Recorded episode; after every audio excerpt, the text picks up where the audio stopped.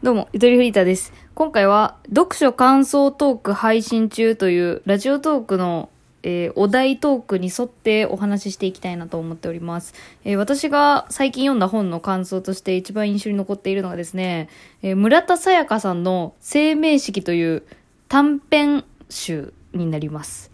で、その短編集の中の生命式という話についての話。まあ、その短編集のタイトルが生命式であるように、私も生命式っていう話が気になって買ったんだけども、まず私はこの村田沙耶香さんという人物に惹かれて、まず買いましたね。うん。あの、コンビニ人間っていうのがあの、芥川賞受賞されてて、皆さん知ってると思うんですけど、で、コンビニ人間から私も入って、で、なんかちょっと考えさせられる部分もありつつ、物語もね、いろいろあるな、ある、いろいろあるなって薄い話になっちゃって。普段本あんまり読まないんですよ。だからあんまり語彙力豊富にね、説明されると思わないでくださいね。で、まあ、コンビニ人間見て気になるな、この人と思って、その次に読んだのが、地球星人っていう本だったんですね、村田沙耶香さんの。で、これがマジでトラウマもんでさ、地球星人が。私なんかもう地球星人っていうタイトルの時点で、なんかそういう SF チックな、すごいなんか夢物語みたいななんかね、可愛らしい話なんだろうなと思って、表紙で買っちゃったんですよ。そしたらもうほんとところがどっこいよ。めちゃめちゃグロデスクというかもう、気分が悪くなる本でした。でもこれって、あの、けなしてるわけじゃないんですよ。その気分が悪くなるほど、その世界に入り込んでしまう、その村田沙耶香さんの、その文才であったりとか、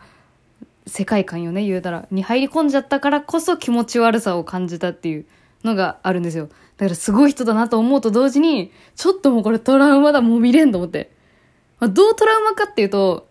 あの、カニバリズムみたいな、人が人を食うという習慣があるっていうのは、まあ、な本当にああったんだろうけども、わかんない。私はもう都市伝説的にしかちょっと感じてない、まあ、そういう表現がかなり多い感じでね、殺人のシーンとかもすごいね、なんか映像化されるのよ、頭の中で。なんか色彩が全部反転しちゃった世界観で、みたいなね、そう、なんか精神を異常をきたしてる感じが、なんか自分の中にすごい入り込んできてしまうというか、ほんとバグっちゃうんですよ、脳みそが。だからちょっともう村田沙耶香さんしばらく見るのやめようと思ってたんですが、なんか来ちゃうね。なんかほんと。半年に一回くらい来る。あのトラウマちょっと怖いもの見たさみたいなのもあるんだけど、もちろんその気持ち悪いと同時にやっぱその自分のもともと根底にあった常識みたいなものが覆されるというね、の体験したわけですから、ちょっともう一回ちょっとその村田沙耶香さんに一発殴られたいなっていう気持ちで、そう、その時になんか、なんとなく検索してなんか調べたら結構話題だったっていう理由で、まあ、生命式にたどり着いたんですけど、すいません、生命式までの前乗りが長かった。でもこの村田沙耶香さんという方がすごい、先生、村田沙耶香先生という方が、本当にすごいなというか。で、私のリスナーの方って結構考えることが好きな人が多いなっていうのを最近ちょっとまあ知りまして。で、そういう考えることが好きな方には本当にお勧めしたいなと思った私みたいに。まあ、ただそのグロテスクな表現とかをもう、もう、なんていうの、本当に真に受けてしまうというか、映頭の中で映像化させられててトラマになっちゃうのが怖いって人は本当にやめといた方がいいよっていうの、って言いたいくらい。なんだけども、うん、なんかやっぱ本当なんていうのかな。やっぱ人間が臭いものに蓋をしてたものをこじ開けられる感覚というか、考えないようにしてたことを考えてる人なんですよ。そう。で、この生命式どういう話かっていうと、まあ短編なんで本当にね、あの、ほんと数、数十分で読めちゃうと思う。20, 20分、30分わかんない。私は遅いから3 30分から1時間くらいだと思うけど、くらいで読めちゃうんで、読んでほしいな。ぜひ読んでほしいなと。私、Kindle で読んだんだけどさ。まあ、この生命式何かっていうと、本当に内容言いたくないから簡単に言うと、まあそのまたカニバリズム的な話よ。えっ、と、30年前までは、えー普通に今ま、今の生活のこと、あの、ちゃんと人が亡くなったら葬式を挙げて、お墓を建てて、みたいな。だったんだけども、その生命式の話の世界線ではその30年後、主人公の女性36歳の女性ですけど、その女性が36歳になった頃には、あの、いつの間にか世界はちょっとずつ変わっていって、葬式っていうものから生命式っていうものに変わってきてると。で、その生命式っていうのは何かというと、えっと、本来葬式では、あの、死体を燃やしてとか、まあまあいろんな葬儀の仕方あるけど、ね、死体を埋めるっていう作業があるんだと思うけど、生命式では、その人体、肉、人肉をみんなで食べましょう。で、それで、あの、生命をいただいて、その活力で、あの、受精をしていきましょうっていうね。そう。だから人が死んでその人の体を食べて、その状態で、まあ言うたらなんかそこで、なんかマッチングした相手と、あのー性行為を行って、まあ受精ですね、受精して、で、できた子供をめでたいね、みたいな、なんかそういう世界線になってってるっていう状況で、で、主人公はそれに違和感を覚えてて、で、それに共感してくれる同僚もいて、っていうので、まあ話がちょっと進んでいくわけなんですけど、マジでめちゃくちゃ考えさせられる場面がありますね。短編で。私もブックマークというかさ、あの、Kindle だと、あれ、線引けるんですよ。気になったところに。私も4箇所くらいハイライトつけてるんですけどね。それをね、本当に一部だけ、ちょっと紹介すると、なんだろう、本当この、このリスナーがちょっとでも金銭に触れるようなワードがあったらいいなと思って引用させていただくんですけど、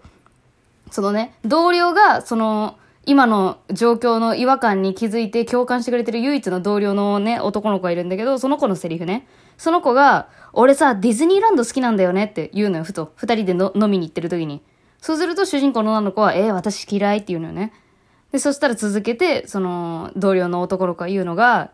あそこってさ、誰も着ぐるみの中の人の話しないじゃん。みんなが少しずつ嘘をついてるだろだから、あそこは夢の国なんだよ。世界もそれも同じじゃない？みんながちょっとずつ嘘をついてるから、この蜃気楼が成り立ってる。だから綺麗なんだよ。一瞬のまやかしだから。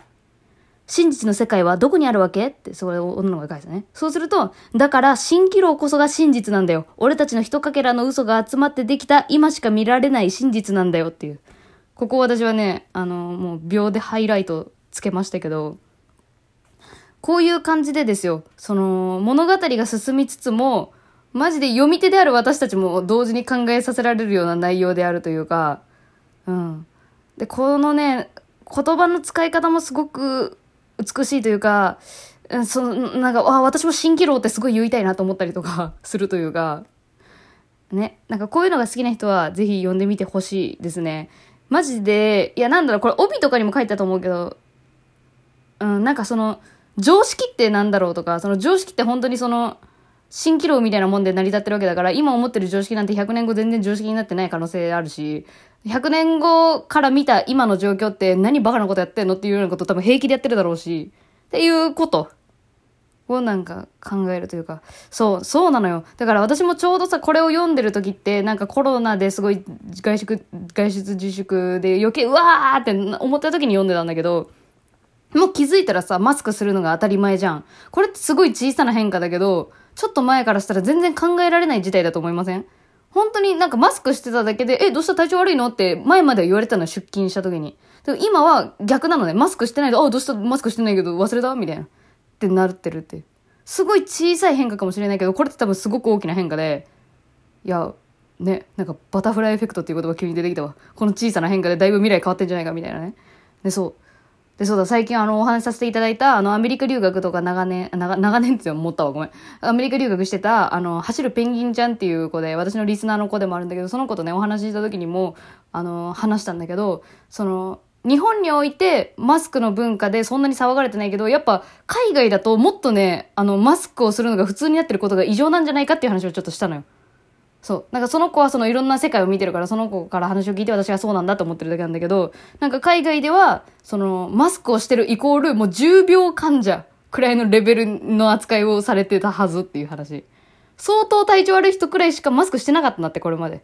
でも今もう世界全員が、そのマスクするのがベースになってるっていうのが、日本人にとってはそんなに大きな変化と捉えてない人が多いかもしれないけど、多分他の国からしたら結構すごい変化として捉えてる人多いんじゃないかなっていうことにも気づいた。そのこと話してて。っていうのもあったりとかして、なん、常識ってなんだろうなっていうのをなんか、この物語を通じてすごく感じるというか、で、そんでもってその人肉を食べることが気持ち悪いって今感じてるわけなんだけども、でもその気持ち悪いって感じてるのは私がたまたま生まれた今のこの時代が食べるのが気持ち悪いよねっていうのが、みんながそう思ってるから私も気持ち悪いって感じてるのだって、そうじゃない時代に生まれたら気持ち悪いと感じてなかったんだろうなっていうことですよ。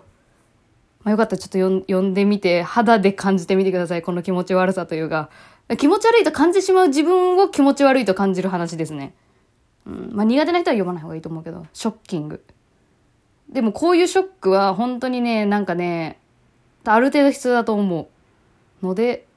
村田沙耶香さんは本当にすごい、すごいなって思いますね。うん。で、普段そう、その文学とかってあんまり読まないんだけど、なんかそういうなんか哲学味を感じられるものなんだなっていうのもちょっと初めて思った作品です。村田沙耶香さんの話は。ね。コンビニ人間も良かったんだけどなんかなんかどんどんなんつうの凝縮されてる。コンビニ人間はやっぱほんとこうみんなが読みやすいようにちょっとなってる感じがあってそっから地球星人でもうなんかカルピスの原液みたいなの飲んだ気持ちになってさ。でそっからのこの生命式が短編集だからなんか割ちょっと飲みやすくなったカルピスの原液みたいな。少なめの原液が飲めますね。でもこういうことを考えてやるんだな。こういう人こういうことまで考えてる人がいるんだなっていうことやな。なんか自分の浅さというかここまで真剣に向き合ったことなかったなって思ったりとかなもうもういろんな感情になりますね。よかったら読んでみてください。村田沙耶香さんの生命式。他の短編もねあの私もなんか意を決して読んでいこうと思ってます。一個一個のカロリーが高いんで、うん、そんな風に思ってますね。はい以上。私の読書感想の話でした。よかったら読んでみてください。ありがとうございました。この番組が面白かったらぜひフォローよろしくお願いします。